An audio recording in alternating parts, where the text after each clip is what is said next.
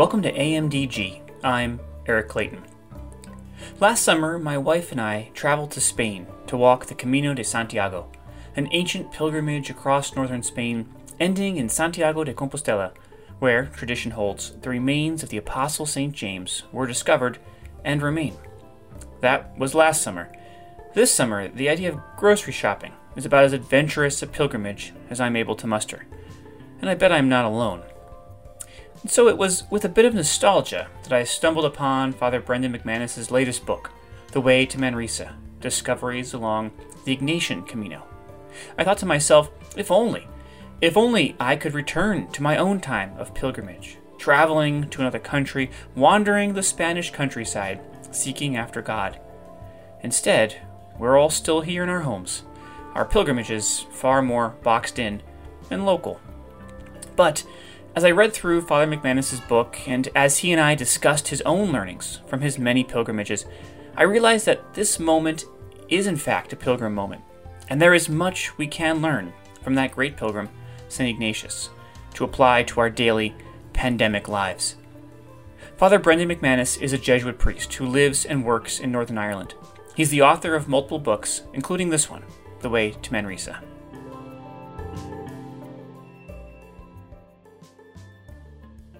Well, Father Brendan, welcome back to AMDG. We're glad to have you with us. Thank you very much, Eric. Lovely to be back again with you. And um, you have a new book out called The Way to Manresa Discoveries Along the Ignatian Camino, which I really loved. And, and the reason I wanted to talk to you was because um, this idea of pilgrimage, of, of going places, is something that is uh, somewhat elusive to many of us right now during this global pandemic. So before we get into the book, the, the last time you and I spoke, I think was right before uh, the pandemic really, really took hold globally. And I think you were the, one of the last conversations I had uh, in my office. So tell me a little bit how how has COVID nineteen uh, impacted your spiritual life? How has it helped you to uh, continue to find God in in the messes uh, of our lives? Sure. I mean, I think like everybody else, it's had a major impact and it has completely thrown everything up in the air. You know, personally, work wise, organization wise, it's affected. It's affected every single thing. You know, going to the supermarket all of a sudden is a big, big deal. You know, with masks and precautions and all that. So, it's had a profound effect. And obviously, as a Jesuit and trying to reflect on that, I've I've tried to figure out my approach or the Ignatian approach to that. I actually have an article on the Jesuit website. It's called "A Spirituality for Strange Times," and it's like my initial take on the on the COVID thing, which I wrote right at the beginning of it. But it's it's pretty much about a couple of points really. One about accepting the reality, which is a key pilgrim thing. You have to accept what's happened, and this is where we are, and we have to face into this journey, which we didn't ask for. I don't think anybody would ask for this. Just this international health crisis with all the kind of fears and risks and everything associated with it. So that was one point. The other point was about trying to find balance within that. So there's extremes here. One extreme is I'm so afraid that I sit at home in my room and I don't go out. That's completely safe, but it's not realistic. The other extreme is that I just go out and do whatever I want, don't take any precautions. But in between the two extremes is the Ignatian spot, like the sweet spot, which is trying to do things that are safe and uh, that are positive, that are good to do, and which I can, I'm actually contributing and I'm doing something, and it, it stops me getting locked up in myself and allows me to reach out to other people. Just simple things like, like for example, me being in touch with my neighbor across the street. I can actually see them through the window, and I can speak to them on the phone. But that kind of reaching out in a safe way, it helps me and it helps them and we're, we're building a relationship. And i think that's one of been one of the big things about covid. We've started to see things in a new way. We've started to appreciate friendships and relationships and helping others out. The sense of solidarity is really tangible. So those would be the those would be the main points and, and about real prayer. I think we've been uh, throwing back on ourselves and our resources and i often describe the covid thing it's like it's like a great ignatian retreat you know we've had so much time and a lot of time on our own especially so how you use that time is critical you know how we how we fill in our time how we can keep ourselves positive be creative and be reminded that god is there with us in the mess as you said this is the famous phrase from another book book I wrote with my friend Jim Deeds. But God is with us in the middle of this, and we need to find where God is and follow God's leadings. And that's the pilgrimage that we're on at this moment, I think. Yeah, no, I, I love what you said, and I like the idea that um, you know it gives us a uh, you know we look at look at things with new eyes, and I think that's that's really at the heart of, of spirituality in general, right? How are we how are we kind of using the stuff around us to to see uh, to see where God is at work in, in new ways. And I think also, as, as you alluded to, that's at the heart of, of pilgrimage and the pilgrim life. Um, so I want to let's get into this, um, the, you know, this, this pilgrimage topic. Um, but before we do, you know, pe- people may be familiar with uh, the Camino de Santiago, right? That's that famous uh, uh pilgrimage of Saint James uh, across northern Spain um, but less so with the Ignatian Camino. So before we talk about this, you know, very Ignatian pilgrimage, I'm wondering if you can uh, talk a little bit about um, just what it is, what does it represent, um, you know, what do pilgrims on that particular journey hope to hope to find? Sure. Yeah. So just what you said, the, the Camino de Santiago is probably the big Camino at the moment, and everybody's aware of it. And there's hundreds of thousands of people up until the COVID thing. I've been doing this. I mean, up to like half a million people a year, so it's a huge thing. So the Ignatian Camino is a is a slightly different thing. In some ways, it just borrows the word Camino in order to locate itself within these great pilgrimages of the of the world but it's really running in the opposite direction so the camino de santiago runs from various cities to santiago and the Ignatian Camino runs in the opposite direction, like it runs east across Spain. It runs from Loyola, which is the birthplace of Saint Ignatius, across to Manresa, which is near uh, Barcelona on the opposite coast. So it runs in the opposite direction. But the key thing about that the Ignatian Camino is that it links together these key sites in the life of Ignatius, especially in the early life of Saint Ignatius. So Loyola is his birthplace, but it's also a place that he went to recuperate when he got injured in the battle in Pamplona in the 1521. So he had to go back home, and that's where he had this great conversion experience. So to to be there in the room where Ignatius had his experience is is something else. I can I can feel the hairs in the back of my head, you know, sticking up, even thinking about that because there's something really special about being in the room being connected to the actual place where Ignatius had the experience, and it connects us to our own experience. So, so there's a number of key Ignatian sites. There's uh, Aranzazu is this famous uh, Marian shrine, and it's up in the mountains, a Franciscan place actually, but it has this uh, has a statue of Our Lady, and Ignatius made a, a vow of celibacy there on his initial journey. And then it links across to Montserrat, which is the Benedictine monastery in the hills. Beautiful beautiful, stunning place, right up, right up, hundreds of meters up in the air, and uh, this beautiful monastery. Ignatius was there. He hung his sword up on the on the gates there in an all night vigil. So again, you're you're directly connected with the story. And then finally, Manresa itself is the place where Ignatius spent a year or two when he was going through this conversion process. And it's often seen as the second part of the of the process. The first part was the initial conversion in Manresa or in, in Loyola where he was recuperating and he had these insights. But Manresa is where he refined the insights, and a lot of those insights are built directly into the, the spiritual exercises, and that and they're formulated as the rules for discernment, which many Ignatian people will be familiar with. So walking the walking that trail connects you with the sites, but more important with the experience of Ignatius, and you get it. You get a feel for the way the exercises operate and how these things come to life. There's a, there's one particular place called Pedrola along the way, and it's the place, the famous place where Ignatius. Uh, it talks about a Moor in the story where a Moor had insulted Our Lady, and he was trying to figure out if he was going to go after this Moor and attack him because of what he had done. But there's a fork in the road there, an actual fork, and that's where Ignatius had to decide which way will I go, and he let the mule decide and it's like it's it's not really a, a discernment as such, but it's where discernment was born because he was he was thinking about how should I make this decision and what are my motives? And he, he was lucky that time that he happened on the right decision which was not the violent route. But just to be there reminds you of this process the human process ignatius went through in order to come to these places of wisdom and discernment, like the real the real riches of Ignatian wisdom. So that's that's what I would say. It connects you with the story, connects you with the man, with the experience, and with the spiritual exercises. I um j- just to interject for listeners who might not know what the word Camino means, right? The Camino is the, the, the, way of Ignatius, the, the way of Saint James, Camino de Santiago.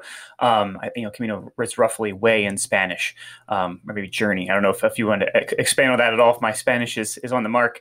Um, I, I also love uh, this idea of, of of sitting in in places. You know, there's there's something to be learned about the experience of of someone's spiritual life by by being in that place.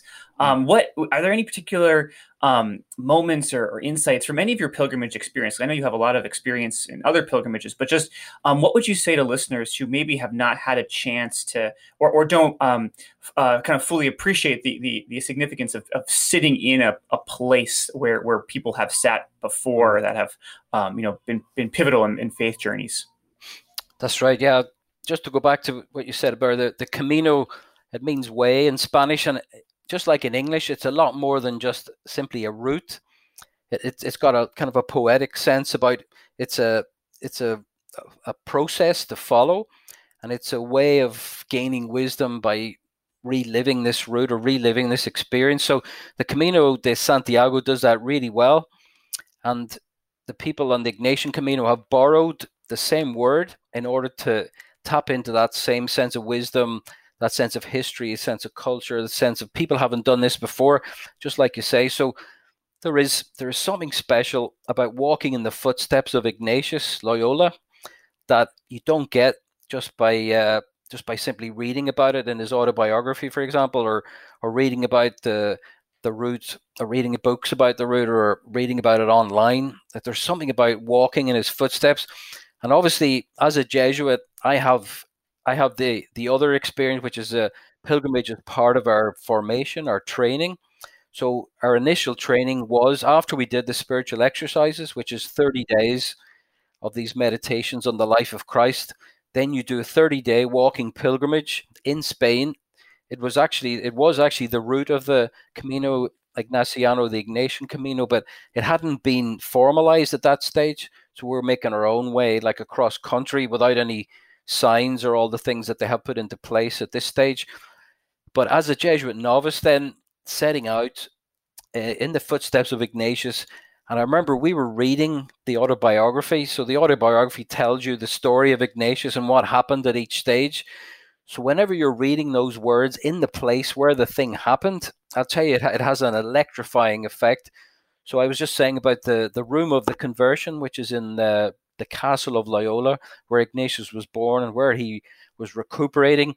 And that's where he had the first insight about the discernment of spirits. Remember, he was laid up in bed and he was reading these different books like romantic novels and reading another book about the lives of the saints. And he noticed this difference in him when he was doing that. He was just reflecting on his daydreams and he noticed a qualitative difference. And the difference was the romantic fantasies initially excited him, but then left him flat and empty. The other, the other reflections on the lives of the saints filled him with joy, and it stayed for a long time. That's a human experience, and going back into that room and imagining, putting yourself in Ignatius' shoes, you get a real, you get a real flavor for what that is.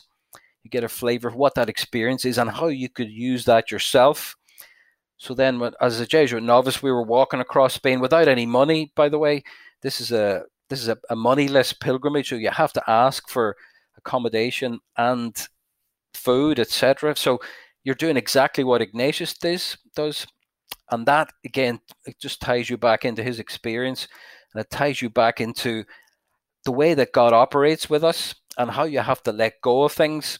There's a little story I'll tell you, just which is my favorite story from that. Uh, the pilgrimage we did in Novitiate, where I was with another Jesuit novice. There's just two of us going together, no money. And in the first couple of days, we hadn't eaten properly. Obviously, hadn't slept properly. And I remember coming into a village, and this this woman chased us away basically, and we were trudging along, going to the next village, and we had nothing to eat except there was a there was a bar of chocolate which had melted in the back of one of our backpacks. We were so hungry we were just eating the chocolate off the wrapper. It was like liquid, and we were covered in chocolate on our faces and hands and everything. And I remember looking at my friend, and I was saying to him, "I'm, I don't think I can do this. You know, I think this is way too hard for me. And uh, I was thinking, I was thinking of giving up. You know, and I think no, I think nobody would have blamed me. It's a, it's a really difficult thing to do, and it's quite terrifying in some ways because your basic your basic needs are at stake here. But uh, my my friend, who's who's a great Jesuit and, and a great friend of mine, but he said to me these words. He said to me, he said, "You think it's about you, about yourself and your abilities." He said, "You haven't prayed with this." Those words really, really struck home with me, and probably one of the greatest insights I got. You know, I remember that particular night we, we got into a church hall and we had these emergency rations this like red cross tin of stew and we're eating the rations. And i remember praying that night and i prayed like i never prayed before in my life you know? Yeah. And uh, and something happened something happened there where i was able to shift from this place of fear and worry and anxiety shift into trusting and believing that god wanted me to do this. I remember saying that you know if you want me to do this then help me to get through this, help me, you know, hang in there, help me trust that we'll get food and accommodation. And then things started to work out. But getting over the fear, that was the that was the huge challenge. So praying with the fear, I often say to people, you know, you pray with the real stuff, you pray with the thing that's going on, mm-hmm. and you make it you make it real, and that's when things start to to work. Yeah, no, I, I am so glad you talked a little bit about this kind of part of your of your Jesuit formation because um, I bet I would imagine because I, I, didn't know myself. I bet a number of listeners don't don't know that a part of Jesuit formation around the world, right? Um, the, the, novitiate is the is the, the, kind of the first stage of formation.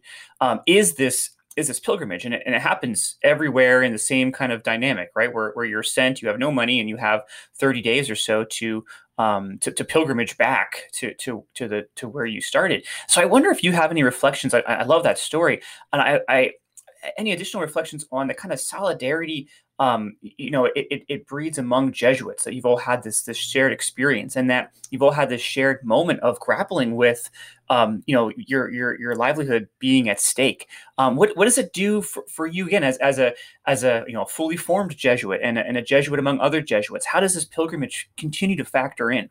Yeah. Yeah that's that's a really good question. I think first of all, it's it's written into the constitutions, which is the key Jesuit document about what you're meant to do. And unfortunately, pilgrimage had fallen out of favor for a number of years, but uh, in terms of Jesuit formation and how they did it. But fortunately, by the time I got there, it was back in vogue. You know, so so not every Jesuit has done it, but the ones that have done it, I think I think there is a difference. I think they would say that people would often say this is one of the key experiences of my novitiate after the spiritual exercises. So they would talk about the spiritual exercises first. And my own take on that is that the the pilgrimage, this ferocious experience of you know being on the road and depending on providence and putting your whole life on the line there, if you like, that it helps to integrate the spiritual exercises. So the spiritual exercises, are this series of meditations you do over a month, and it's based on again these notes and insights that Ignatius wrote on his kind of conversion process, which was another pilgrimage, and he crisscrossed Europe doing all these different walks and without any money and depending on God. And he came up with all these insights and he put them into a form, which is the the spiritual exercises. And my insight is you have to you have to walk as a pilgrim to really be able to interpret what the spiritual exercises are because they're written for pilgrims on the road and they they come to life once you once you face into situations like this. So i mentioned about you come to a fork in the road and you have to make a decision. Well that that's a pilgrim metaphor you know but our lives our lives are just exactly like that. And i would often say to people you know we are pilgrims in this life. We're passing through and we have to try to hold things lightly. For example possessions or things or or people or status or jobs or whatever because these things are transitory. And some of the the most important things are you know who you are the fact that you've been created by god the fact that god is working with us and god is leading us somewhere when you're on the road those things suddenly spring to life because they're they're obvious you know sometimes we get i think we get cocooned and we get hmm. caught up in this idea that we're we, we can invent things, invent our life in our heads, and we can live in our imagination, whatever. But but life's not like that. Life is a is a journey to be walked, and it's it's a pilgrimage because there's so many fundamental things depend on you pick, making good decisions, being tuned in to God, which is a sense of of love and compassion in our lives, and also facing into difficult moments. You know, I think a lot of people would say pilgrimage is a very much an up and down journey. You know, so you have all mm-hmm. these wonderful moments, you have all these really tough moments, like I was saying, when you're hungry, you're thirsty, you reach your limits, and it. But it teaches you. It teaches you about who you are and who God is and how you can work with God and how God is always trying to reach us. God is always trying to communicate with us. That becomes much more obvious when you're on the road. Yeah. And, yeah. I um I, uh, you know, as I, as I reflect on the word pilgrimage, you know, I, I feel like it, it's, uh, you know, my wife and I did the Camino de Santiago last last year, and it was, um, you know, it was a pilgrimage certainly, but it was very much scheduled, and we knew we were going to end up, and you know, people helped us with our bags, and it was kind of a, we were very upper class pilgrims, and and I, and as as you talk, and as I reflect on Ignatius, um, and certainly the that moment in Jesuit formation, you know, pilgrimage really is, as you're as you're saying, it, it, it's risky, it's it's it's not unlike you know the, the gospel call right? There it, it isn't a promise of security. It's it's it's that um, you know go and kind of come what may uh, you know we'll, we'll, meet whatever comes with god and, and not necessarily know um, you know what comes up. And even historically right you know the the, the especially the Camino de Santiago you have um, pilgrims you know being being attacked on the on the way. You know there was no promise of reaching the destination. And so i think as you as you think about it uh, particularly through that ignatian lens you're like oh yeah this you know this this is this is serious. This isn't just a, a, a trip for you know tourism. This is this is a, a serious journey. I um you know, speaking of the, the, the, seriousness of it, right? I, I don't think it gives anything away in your book to say that you sustained a serious injury um, rather early on. I think day day two of your of your pilgrimage, and I'm and I'm wondering. I know you took a lot of meaning away from walking in solidarity with the injured Ignatius, right? Ignatius himself uh, sustained a leg injury. So, what were some of the key spiritual insights you gained from finding that the saint's journey within your own journey, you know, both on the Camino, but also as a Jesuit, as you continue to work your regular life um, with this with this leg injury. Yeah, that's so that, that's exactly true. So the, the, irony is that you know, having done the Camino de Santiago a number of times, and I, I have a book about that as well. But so here was me coming to the Ignatian Camino, having already done it as a novice, which I mentioned like 25 years before that. So I thought it was going to be a piece of cake. So the irony is, you know, I fall, I fall on the second day, I take a heavy fall, and I have an injury, and I, you know, I have to go to and get some medical help, and and it really throws off my plans and everything.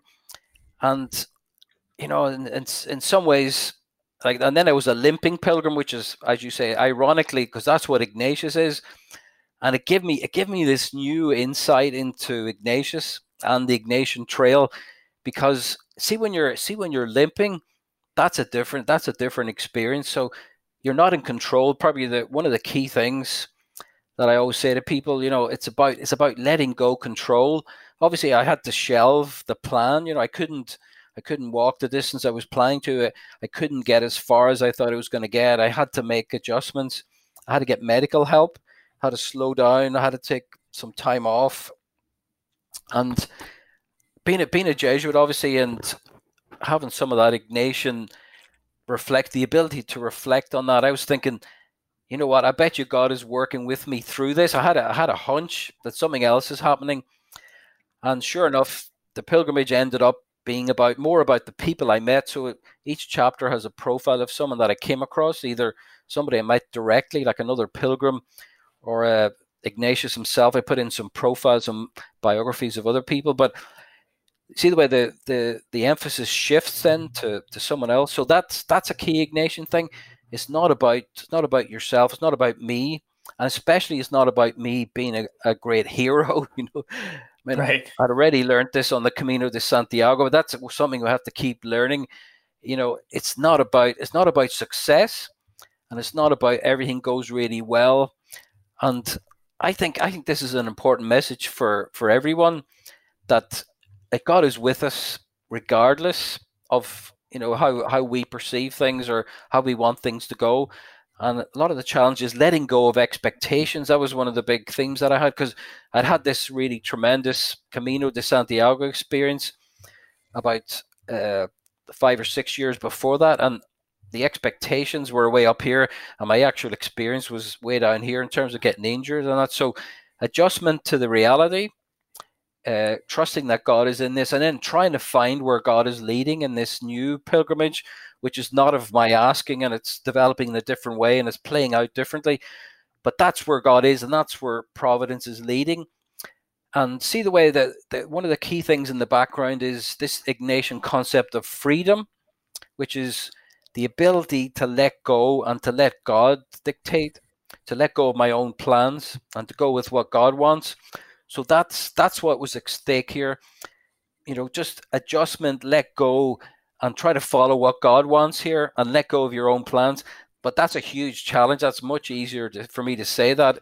But that's that's what Ignatius specializes in, if you like, and that's what the Ignatian Camino is about, essentially. So the irony is enormous. You know, here I was thinking I was the the expert in caminos, and here I am, being right up back at the beginning. Here I am learning new things, and here God is teaching me.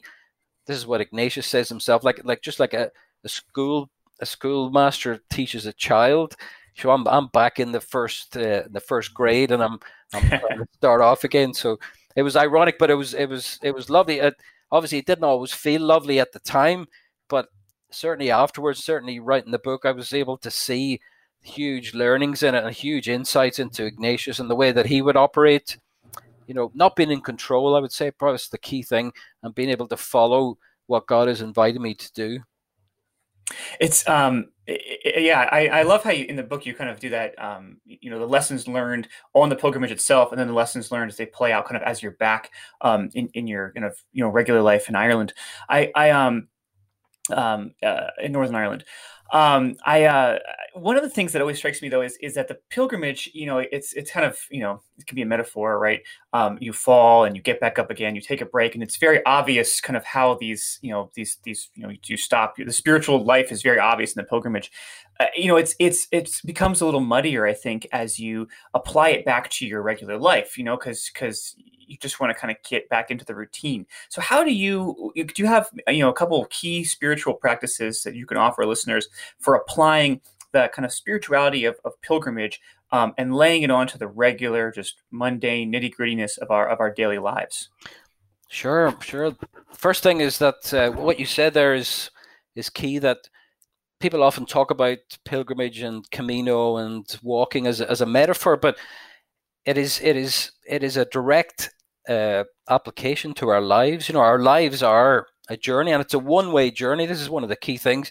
Often, you know, modern life can distract you from the reality that we're passing through this. Like I think COVID reminds us of our mortality. You know, the fragileness of things, and you, you get that on the road quite a bit. But that is true of life. That you know we're we're passing through. You get you get one shot at things often and you're trying to do the best you can, trying to make the best decisions you can. So those pilgrimage insights really help to live life better. I was saying about what happened to me in the novitiate. The guy said to me, "You haven't prayed with this." That comes back to me almost every single day. Even if you just remember that one thing, you know, have you prayed with this? Whenever you hit a difficulty or an obstacle or a tough time or a tough decision, just sit back a little moment and say, "Well, how would I pray with this? What would I ask God for? What would God be wanting for me from this? Just try to turn it around a little bit. That just that little simple thing. And then behind that, then is this whole thing about reflection, which is a key Ignatian practice, which is just a simple thing about stop the activity. You stop doing things and sit back and try to filter or look at what's happened in your experience over the last day or week or month or whatever last year. So just taking some time out and to look back and to look back with God, I think is one of the key things. Often, often we can be quite negative about stuff or think, you know, everything went wrong or COVID was a disaster for me, for example. And uh, you know, I just put on weight and I sat at home and did nothing. I'm just talking about myself. Don't talk about me. Come on, man. but uh, but that's not the whole truth and just simply by looking back, you suddenly start to see things differently. And this is the way God wants us to see things. you see little moments of light, you see moments of growth. Like I, I, I see that the way that COVID happened, I was able to adapt. I was able to speak to people online. I was able to reach out to my neighbors, and a lot of good things happened. I mean, there was a lot of difficult things, but God is there once you start to reflect. So this the Ignatian practice called the examen. Mm-hmm. It's basically just a review of the day, taking like 10 or 15 minutes out to review your day and to find gratitude. I would say is probably the key thing. What am I what am I grateful for? Because Ignatius says ingratitude is the greatest sin. And that's the that's the kind of living on the surface and thinking it's all about me, the perspective. So being able to change your perspective, being able to see things as they really are, because this is the this is the truth of us. You know, we are created by God, we're sustained by God, and God is leading us somewhere. So to be able to tap into that is a is a powerful experience. It changes the way you see things and it changes the way you do things and how you decide and it changes your life ultimately. Like I, I always go back to my uh, my vocation story. I used to work in computers and technology, etc. And I was living this fairly superficial lifestyle, which was about accumulation of money and wealth and cars and etc. And it wasn't until I stopped and was able to reflect and look back that I realized, just like Ignatius did in the room of the conversion, this is not fulfilling. So that Ignatian insight allowed me to take a decision. Well, I'm going to look for something better, deeper, finding the Jesuit vocation, feeling more fulfilled. That's Ignatian wisdom put into practice in my life, right? So you know, I'm, I'm picking it up from Ignatius, but I'm applying it to my life. My life is a, mm-hmm. an ongoing journey. I have to walk that journey. I have to be a pilgrim every day. I try to, you know, I so I try to do these practices every day to, to be reflective, to try to tune into what God wants. Ask myself, where is God in this situation? How would how would God ask me to respond? How would Jesus respond to this situation? So it's just trying to implement things and make it make it real, make it concrete, make it make it make a difference ultimately. Right. No, that makes a lot of good sense. Uh, one question I had as I was as I was reading through your book, and you're talking obviously a lot about discernment and and consolation and desolation, right? Those Ignatian terms for when we're kind of at peace, inner inner peace, inner balance versus kind of under emotional duress or, or stress or anxiety. Um, and, and you, you, you constantly remind the reader, right, that we're not supposed to make big decisions when we're under um, that emotional stress, when we're feeling desolation. Um, and I'm, I'm wondering, you know, I, you know, I think that's that's that's that's easy when we're at kind of a, a normal life, uh, you know, routine, and we're able to kind of wait it out and wait for desolation to to lift, and then we feel at peace again, and we make a decision. What happens to folks um, that that that don't find that desolation lifting because of the the life um, moment they're in. And I'm thinking about you know people that might be unemployed that are constantly under stress to, to find money to you know to feed their families, or, or people that are you know forced to, to move. I'm thinking refugees and migrants that are constantly forced um, under such you know emotional traumatic stress you know to make decisions quickly. How how does Ignatian discernment and Ignatian spirituality um, apply and help people in those kinds of situations? Sure, that's a, it's a really good question, and obviously it's something that uh, I'll be very concerned about myself because it's trying to trying to help people to decide and to to have a better life and to live closer to God and, and make good decisions ultimately. So that's a key thing. I think one of the one of the important things there is that the, the definition of, of consolation, and and this is where this uh, my book talks about the the experience of Manresa, which I referred to earlier, which is this it's a kind of a deeper understanding of of what consolation is. So initially, Ignatius felt that the consolation was about you know getting a sense of peace and rightness and things going well, which which you referred to there, and that is part of it. But but also consolation is when I know I'm going in the right direction, and sometimes the mm. feelings mm. don't be that great. Sometimes I have to make hard decisions. Sometimes I'm going through really difficult times. You know, I'm thinking of myself in in Spain, for example, and I haven't been injured on that pilgrimage and that was tough to make to make good decisions. And sometimes you have to you have to hang in there, and sometimes you're not sure you're making the right thing, and there's no big payoff emotionally as such. So th- this is a key thing from Ignatian spirituality, a more sophisticated discernment, which looks at consolations, just not just feeling good. It's it's about making the right decision despite the pressure and despite everything that's going on. But even even underlying that is, is something else, which is that God is always with us, even in these really difficult times. and it's what I, I talk in the book about the experience of the of the cross or the passion of Christ, which is these unasked for sufferings or difficulties or things that arise, and often we can feel abandoned by God. It's and I mean Jesus Himself refers to this on the cross. I think it's one of the most powerful lines in all of Scripture. He says, "He says, why have you forsaken me?" And it's it's that experiential sense of well, God is abandoned. This is such an awful situation. We know we know from the story and from what happened subsequently the gospel that God was actually working really powerfully in that apparent absence.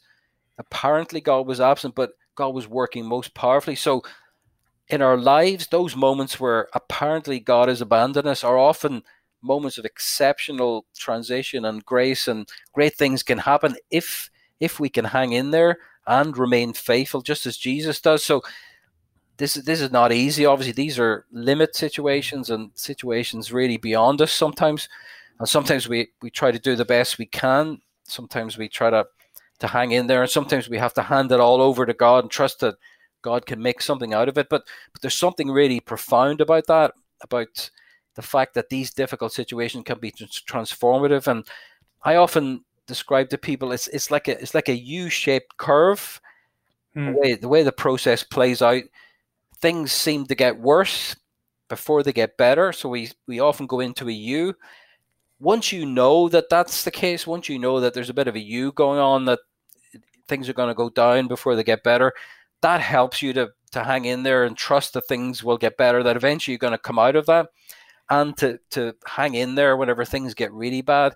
Just knowing that, having that insight, that's the way God works with Jesus. That's the way God works in our lives, and that's the way God works in these really difficult situations. So that that gives me hope, and hopefully that gives other people hope, is a way of processing really difficult times and stress and anxiety and and ferocious pressure from outside. You know, so I would just offer that insight.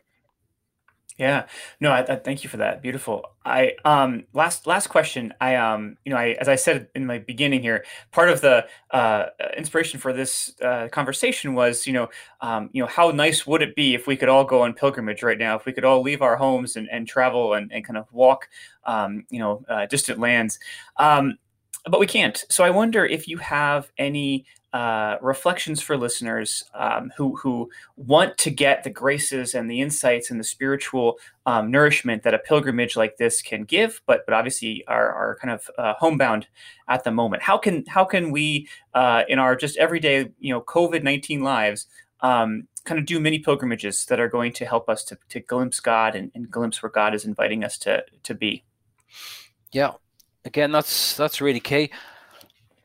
I often uh, I often say to people, remember, almost almost half of the book takes place back at home when I get back to Belfast. You know, so um, I'm trying to practice what I preach. You know, and, and try to put these things into place. So you can you can be a pilgrim right in your own home.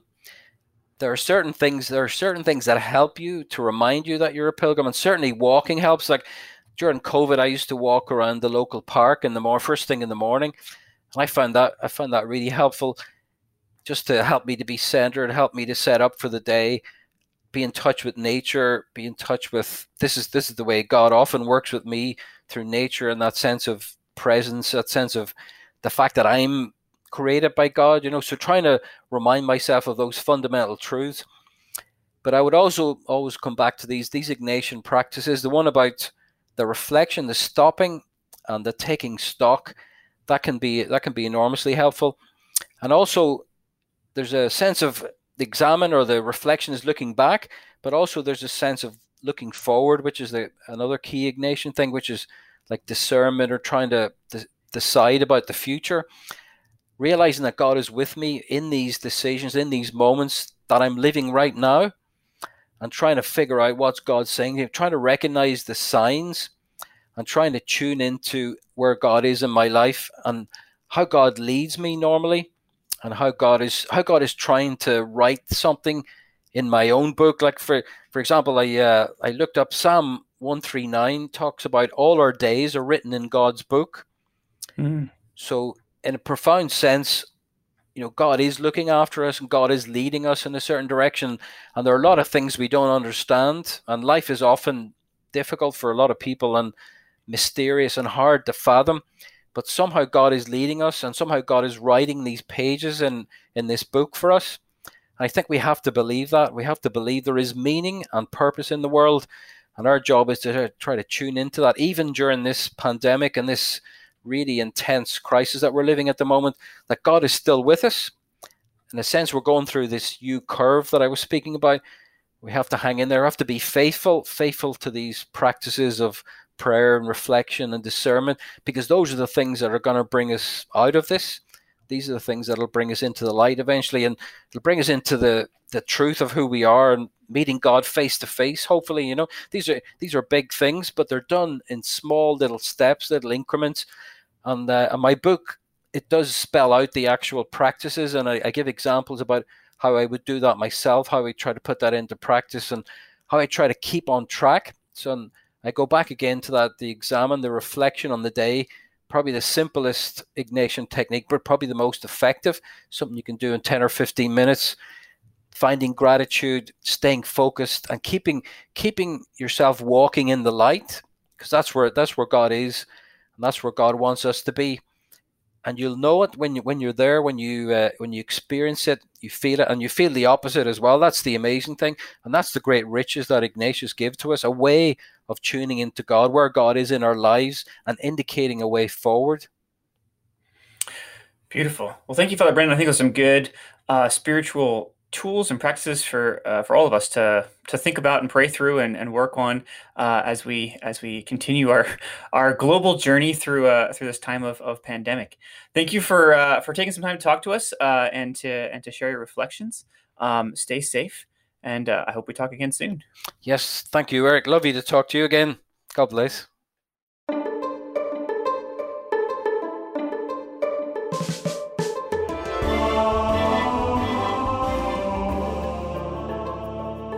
AMDG is a production of the Jesuit Conference of Canada and the United States and recorded at our headquarters in Washington, D.C. The show is edited by Marcus Bleach. Our theme music is by Kevin Laskey. The Jesuit Conference communications team is Marcus Bleach, Eric Clayton, Doris Sump, Megan Leach, Becky Sindelar, and me, Mike Jordan Laskey. Connect with the Jesuits online at jesuits.org, on Twitter at Jesuit News, Instagram at We Are the Jesuits, and Facebook.com slash Jesuits. If you or someone you know might be called to discern a vocation to the Jesuits, connect with a Jesuit vocation promoter at beajesuit.org. Drop us an email with questions or comments at media at jesuits.org. You can subscribe to the show on iTunes, Spotify, or wherever you listen to podcasts. And as St. Ignatius of Loyola may or may not have said, go and set the world on fire.